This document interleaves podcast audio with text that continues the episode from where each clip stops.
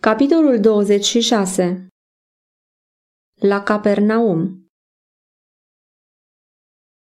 La Capernaum Iisus a locuit în intervalele dintre călătoriile sale în diferite locuri și astfel a ajuns să fie denumit cetatea sa.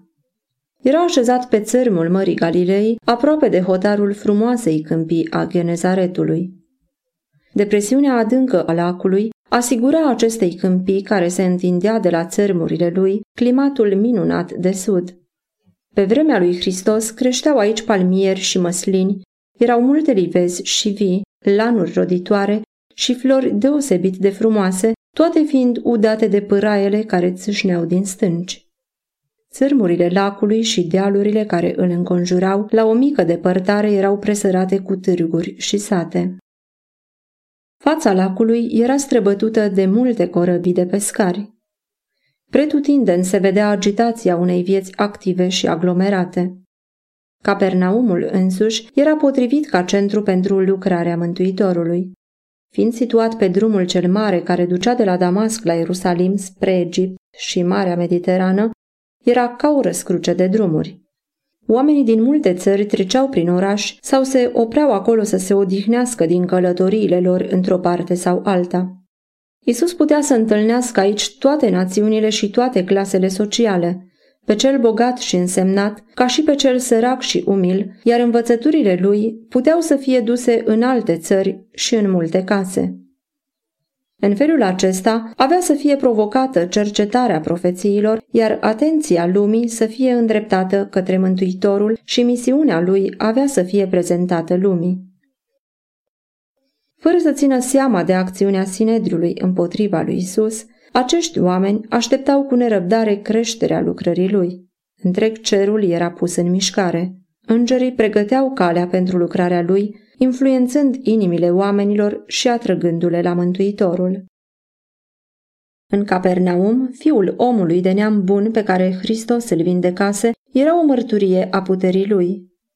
Iar slujbașul împărătesc, împreună cu cei din casa lui, plini de bucurie, își mărturiseau credința. Când s-a aflat că învățătorul însuși se găsea între ei, toată cetatea s-a pus în mișcare. Mulțimea alerga să-l vadă. În ziua de sabat, oamenii au venit în număr atât de mare la sinagogă, încât mulți dintre ei au fost nevoiți să se întoarcă pentru că n-au putut intra.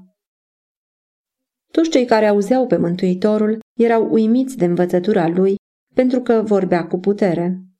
El îi învăța ca unul care avea putere, nu cum îi învățau cărturarii lor.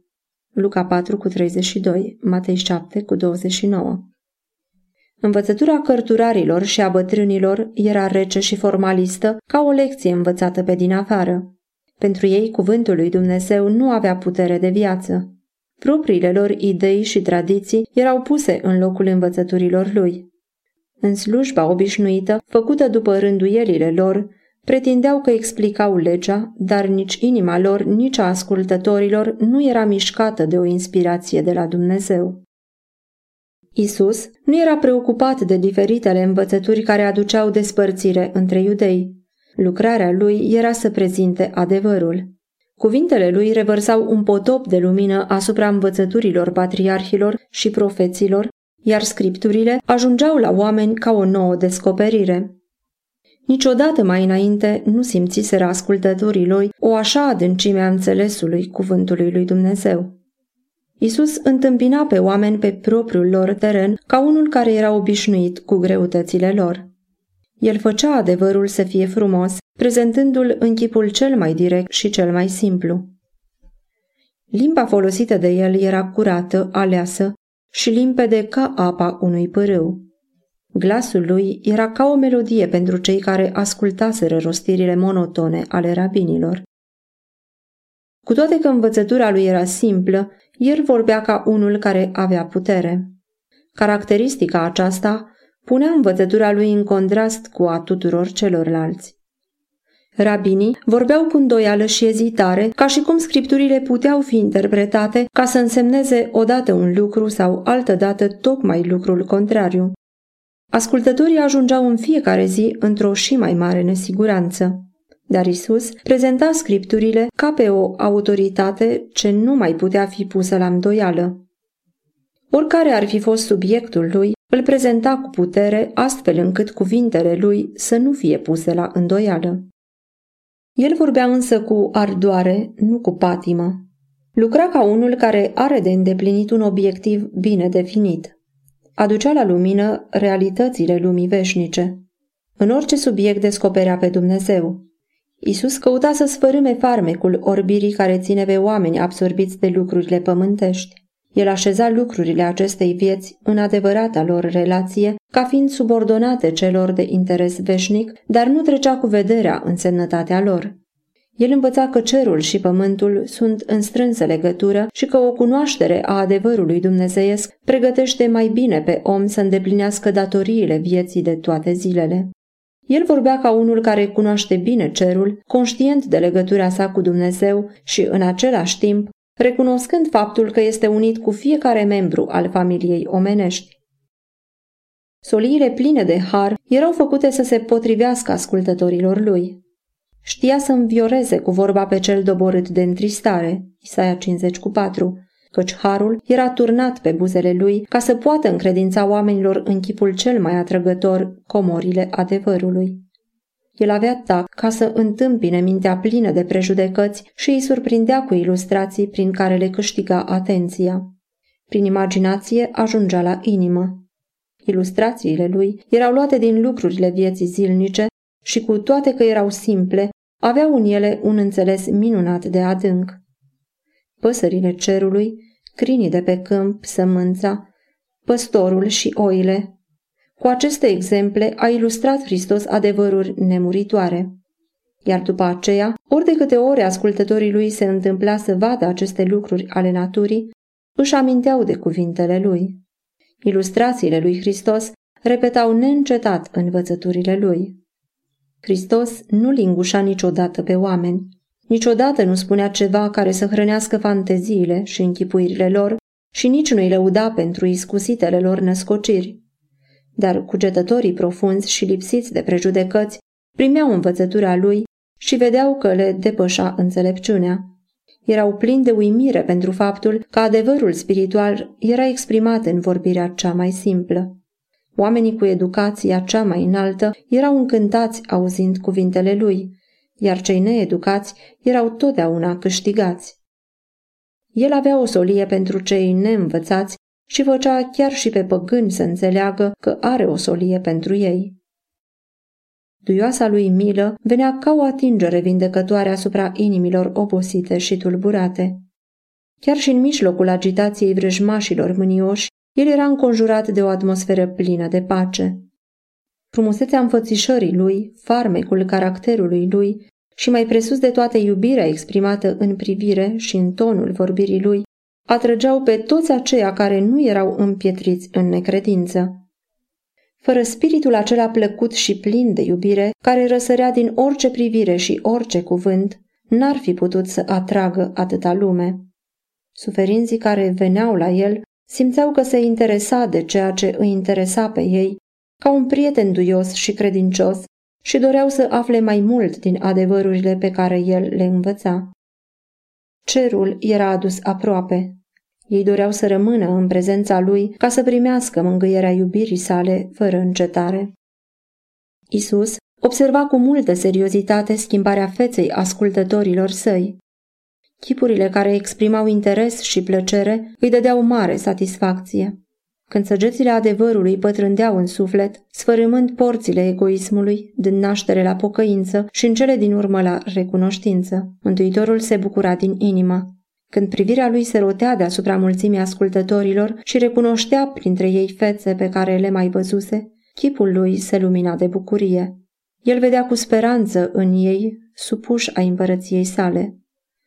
Când adevărul vorbit limpede lovea vreun idol iubit, observa schimbarea feței, privirea rece și împotrivitoare, ceea ce dovedea că lumina nu era primită. Când vedea pe oameni refuzând solia păcii, Inima era sfâșiată până în adâncul ei. Odată Isus vorbea în sinagogă despre împărăția pe care venise să o întemeieze și despre misiunea lui de a elibera pe cei legați de satana. Deodată a fost întrerupt de un strigăt de groază. Un om cu mintea bolnavă s-a aruncat printre oameni strigând. Ce avem noi a face cu tine, Iisus din Nazaret? Ai venit să ne vrăpădești? Te știu cine ești. Sfântul lui Dumnezeu.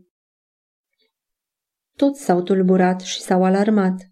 Atenția oamenilor a fost atrasă de la Hristos și cuvintele lui nu mai erau ascultate. Tocmai lucrul acesta l-a urmărit și satana, îndreptându-și victima spre sinagogă. Dar Isus a certat demonul zicând, Taci și ieși afară din omul acesta. Și dracul, după ce l-a trântit jos în mijlocul adunării, a ieșit afară din el, fără să-i facă vreun rău. Mintea acestui bolnav, nenorocit, fusese întunecată de satana, dar în prezența Mântuitorului, o rază de lumină a străbătut negura.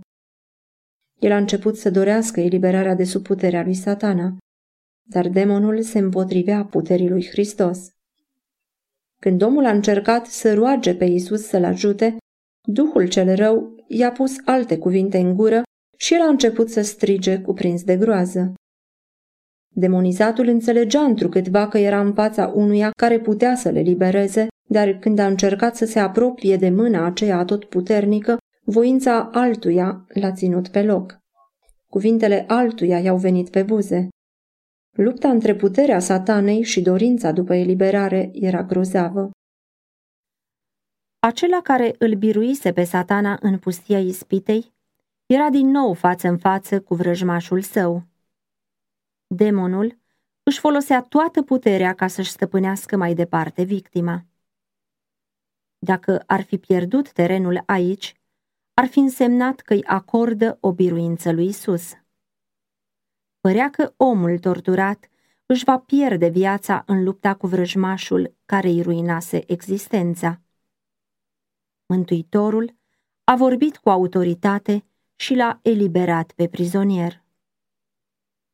Omul care fusese posedat stătea acum în fața oamenilor uimiți, fericit în libertatea stăpânirii de sine. Până și demonul mărturisise despre puterea dumnezeiască a Mântuitorului. Omul preamărea pe Dumnezeu pentru liberarea lui. Ochii aceia, care luciseră până atunci de sălbaticul foc al nebuniei, străluceau acum de inteligență și lăsau să curgă lacrimi de recunoștință. Oamenii erau muți de uimire. Îndată ce și-au revenit, au zis unul către altul. Ce este aceasta? O învățătură nouă. El poruncește ca un stăpân chiar și duhurilor necurate și ele îl ascultă. Marcu 1 cu 27 Cauza tainică a suferinței care făcuse din omul acesta un spectacol îngrozitor pentru prietenii lui și o povară pentru sine însuși, se afla în propria lui viață. Fusese fascinat de plăcerile păcatului și voise să facă din viață un carnaval. El nu visase că va ajunge o teroare pentru lume și o rușine pentru familia sa. Socotise că putea să-și petreacă timpul în nebunii nevinovate dar odată ajuns pe povârniș, piciorul i-a alunecat repede. Necumpătarea și viața ușuratică au stricat nobilele însușiri ale ființei lui, iar satana a ajuns să-l stăpânească cu totul. Remușcările au venit prea târziu. Când ar fi fost dispus să sacrifice bogăția și plăcerile pentru a-și recâștiga sănătatea, devenise o victimă fără putere în ghearele celui rău. Se așezase pe terenul vrăjmașului și satana pusese stăpânire pe toate puterile lui. Ispititorul amăgise cu darurile lui fermăcătoare, dar îndată ce omul nenorocit a ajuns în puterea lui, vrăjmașul a devenit nemilos în cruzimea lui și îngrozitor în pretențiile lui nemiloase. Așa se va întâmpla cu toți aceia care se supun celui rău. Plăcerea și fascinația începutului vieților fârșesc în negura disperării sau în nebunia unui suflet ruinat. Același duh rău care ispitise pe Hristos în pustie și care avea stăpânire asupra demonizatului din Capernaum, stăpânea și pe iudeii necredincioși. Dar față de ei, acesta își lua un aer de evlavie, căutând să înșele în ce privește motivațiile respingerii Mântuitorului. Starea lor era și mai deznădăjduită decât a demonizatului, deoarece nu simțeau nevoia de Hristos și din cauza aceasta erau ținuți cu putere de satana. Timpul în care Hristos a lucrat personal între oameni a fost timpul celei mai intense activități pentru puterile împărăției întunericului. Veacuri de rândul, satana împreună cu îngerii lui răi căutase să stăpânească trupul și mintea oamenilor pentru a-i aduce la păcat și la suferință. Apoi a acuzat pe Dumnezeu de toată nenorocirea aceasta. Isus descoperea oamenilor caracterul lui Dumnezeu. El sfărâma puterea satanei și elibera pe cei prinși. Viața nouă, iubire și putere coborâte din cer lucrau asupra inimilor oamenilor și prințul răului s-a ridicat la luptă pentru ca împărăția lui să-și păstreze dominația. Satana și-a adunat toate forțele și la fiecare pas lucra împotriva lui Hristos. Așa va fi și lupta cea mare de la sfârșit între neprihănire și păcat. În timp ce viața, lumina și puterea nouă se coboară de sus asupra ucenicilor lui Hristos, o viață nouă izvorăște și de jos, dând putere agenților lui satana. Tot ce este pământesc se pune în mișcare. Cu iscusința câștigată în cursul viacurilor de luptă, prințul răului lucrează sub o înfățișare amăgitoare. El se arată îmbrăcat ca un înger de lumină iar mulțimile se alipesc de duhuri înșelătoare și de învățăturile dracilor. 1 Timotei 4 cu 1 În zilele lui Hristos, conducătorii și învățătorii lui Israel erau fără putere de a se împotrivi lucrărilor lui satana. Ei neglijau tocmai acele mijloace prin care ar fi putut să țină piept duhurilor rele. Hristos n-a biruit pe cel rău decât prin cuvântul lui Dumnezeu mai mari lui Israel pretindeau că sunt interpreții cuvântului lui Dumnezeu, dar ei îl studiaseră numai pentru a-și susține tradițiile și pentru a impune rânduierile făcute de oameni. Prin interpretarea pe care o dădeau, ei îl făceau să exprime idei pe care Dumnezeu niciodată nu le dăduse. Interpretările lor obscure făceau să apară într-o formă neclară lucrările pe care el le făcuse ușor de înțeles. Se certau pentru detalii lipsite de importanță dar în practică negau cele mai de seamă adevăruri. Din cauza aceasta, necredința se răspândea. Cuvântul lui Dumnezeu era dezbrăcat de puterea lui și duhurile rele lucrau după bunul lor plac. Istoria se repetă. Având Biblia deschisă în fața lor și susținând că onorează învățăturile ei, mulți conducători religioși din timpurile noastre nimicesc credința în ea ca fiind cuvântul lui Dumnezeu. Ei se ocupă de disecarea cuvântului și pun părerile lor mai presus de declarațiile lui lămurite. În mâinile lor, cuvântul lui Dumnezeu își pierde puterea regeneratoare. Din cauza aceasta, necredința se dezlănțuie și nelegiuirea înflorește. Odată ce satana a subminat credința în Biblie, el îndreaptă pe oameni la alte izvoare de lumină și putere. În felul acesta, el își pregătește locul. Aceia care se îndepărtează de învățăturile lămurite ale Scripturii și de puterea convingătoare a Duhului lui Dumnezeu, invită pe demoni să-i stăpânească. Examinarea critică și speculativă a Scripturii a deschis calea pentru spiritism și teosofie, forme modernizate ale păgânismului din vechime, pentru a câștiga teren chiar și în bisericile care se pretind ale Domnului Isus Hristos. Alături de aceia care predică Evanghelia, lucrează ființe care nu sunt decât unelte ale duhurilor înșelătoare. Foarte mulți oameni vin în legătură cu ele mai mult din curiozitate, dar având dovada că acolo lucrează o putere supraomenească. Ei sunt fermecați din ce în ce mai mult până când ajung să fie stăpâniți de o voință mai tare ca a lor. Ei nu pot să scape de puterea ei misterioasă. Zidurile de apărare ale sufletului sunt dărâmate și el rămâne fără opreliști împotriva păcatului. Odată ce a lepădat restricțiile cuvântului lui Dumnezeu și ale Duhului său, nimeni nu știe până la ce adâncimi ale decăderii va ajunge. Păcatele ascunse sau patim puternice pot pot face din el un captiv, tot așa de neajutorat ca și demonizatul din Capernaum.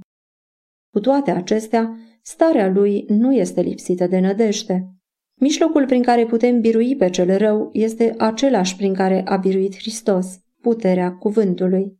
Dumnezeu nu ne stăpânește mintea fără consimțământul nostru, dar dacă dorim să cunoaștem și să facem voia Lui, ni se dă și nouă făgăduința. Veți cunoaște adevărul și adevărul vă va face slobozi.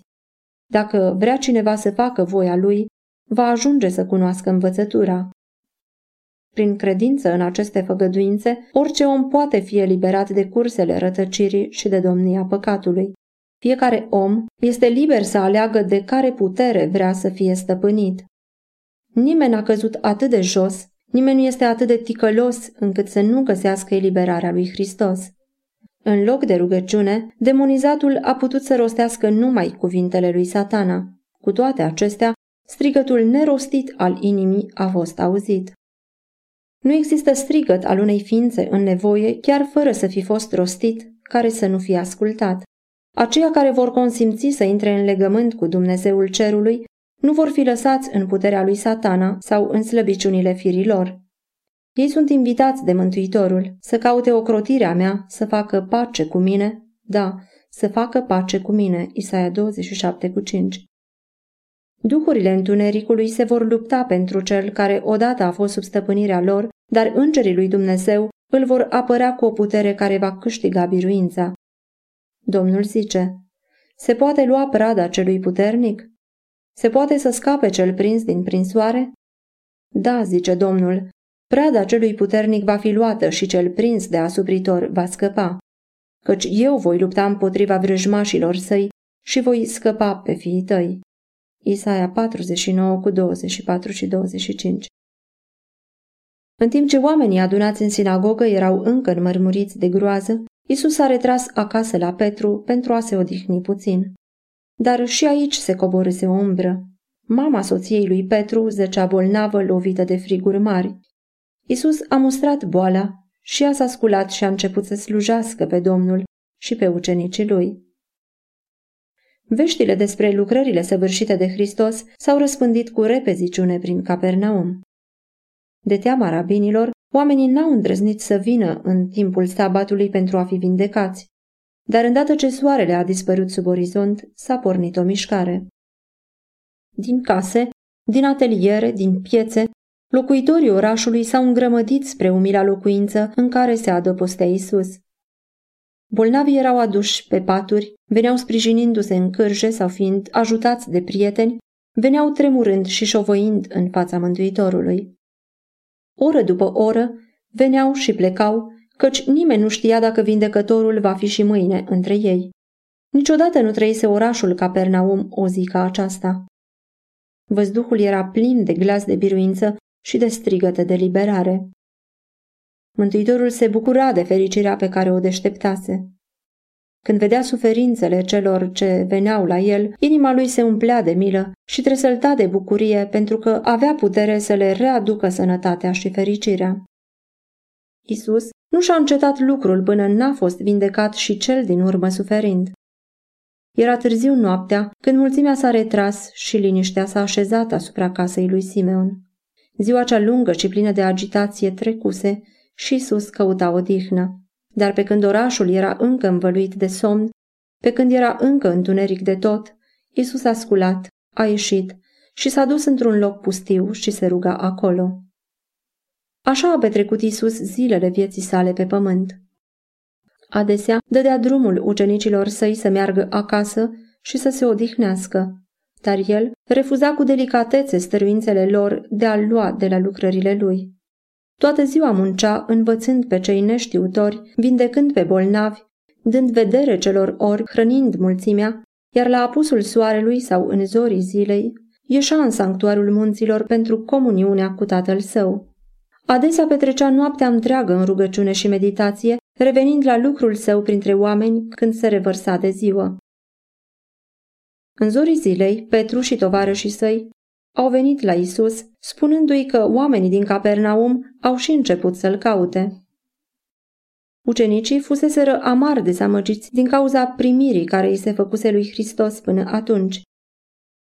Autoritățile de la Ierusalim căutau să-l omoare, până și oamenii din orașul lui încercaseră să ia viața. Dar la Capernaum fusese primit cu mare entuziasm și galileenii iubitori de libertate se găseau printre susținătorii împărăției celei noi. Dar cu uimire au auzit cuvintele lui Hristos. Trebuie să vestesc Evanghelia împărăției lui Dumnezeu și în alte cetăți, fiindcă pentru aceasta am fost trimis. În agitația care se produsese la Capernaum, era primejdea ca scopul misiunii lui să fie pierdut din vedere. Isus nu se mulțumea să atragă atenția asupra sa doar ca la un făcător de minuni sau ca la un vindecător de boli ale trupului. El căuta să-i atragă pe oameni la el ca fiind mântuitorul lor. În timp ce oamenii se grăbeau să creadă că el venise ca împărat să întemeieze o împărăție pământească, el dorea să le îndepărteze mintea de la cele pământești și să-i conducă la cele spirituale. Succesul numai în cele lumești s-ar fi așezat în calea lucrării sale. Admirația mulțimii ușuratice îl supăra întotdeauna. El nu urmărea deloc în viață să se înalțe pe sine. Omagiul pe care lumea îl dă rangului, bogăției sau talentului era străin de fiul omului. Isus n-a folosit niciunul din mijloacele pe care le folosesc oamenii pentru a câștiga supunerea și pentru a impune respectul. Cu sute de ani înainte de naștere, îi se făcuse această prorocire. El nu va striga, nu-și va ridica glasul și nu-l va face să se audă pe ulițe. Tristia frântă nu va zdrobi și mucul care mai arde încă nu-l va stinge. Va vesti judecata după adevăr. El nu va slăbi, nici nu se va lăsa până nu va așeza dreptatea pe pământ. Isaia 42 cu 2 la 4 Fariseii căutau să se distingă prin împlinirea scrupuloasă a ceremoniilor, precum și prin milosteniile și rugăciunile lor care izbeau privirile. Ei își dovedeau râvna pentru credință, făcând din ea subiectul convorbirii lor. Certurile între sectele adverse erau zgomotoase și îndelungate și nu era ceva neobișnuit să se audă glasul înverșunat al cărturarilor, certându-se pentru credință. Într-un contrast izbitor cu toate acestea era viața lui Isus. În viața lui nu s-a văzut vreodată vreo dispută zgomotoasă, o rugăciune bătătoare la ochi sau o faptă menită să-i atragă laude. Hristos era ascuns în Dumnezeu și Dumnezeu se descoperea în caracterul Fiului Său. Către această descoperire dorea Isus să fie îndreptate inimile oamenilor și acesteia să îi se dea cinstire. Soarele îndreptățirii n-a răsărit asupra lumii în strălucire pentru a copleși simțurile cu slava lui. Stă scris despre Hristos. El se ivește ca zorile dimineții. Osea 6 cu 3. În liniște și pace, lumina zilei răsare asupra pământului, împrăștind umbra întunericului și deșteptând lumea la viață. Așa a răsărit soarele îndreptățirii cu tămăduirea sub aripile sale. Maleah 4 cu 2